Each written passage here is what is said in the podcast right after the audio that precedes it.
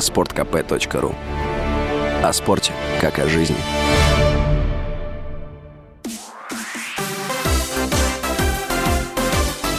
Новости спорта.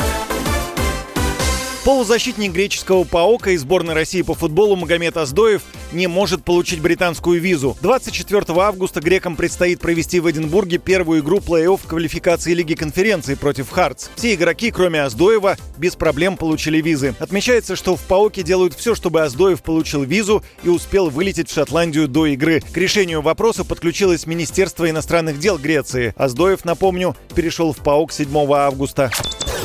Заслуженный тренер Татьяна Тарасова заявила, что не согласна с решением переименовать стадион имени Елены Исенбаевой в труд. По ее словам, Исенбаева успешно выступала за нашу страну, вследствие чего в ее честь был назван стадион. Никто не возражал против этого. Я не понимаю, почему его надо переименовывать. Ранее во вторник легкоатлетическому стадиону в Махачкале, названному в честь Исенбаевой, вернули прежнее название «Труд». Это произошло после публикации одного из испанских изданий. В статье говорилось о том, что россиянка живет на острове Тенерифе Тенерифе в роскошном комплексе и ведет скрытный образ жизни.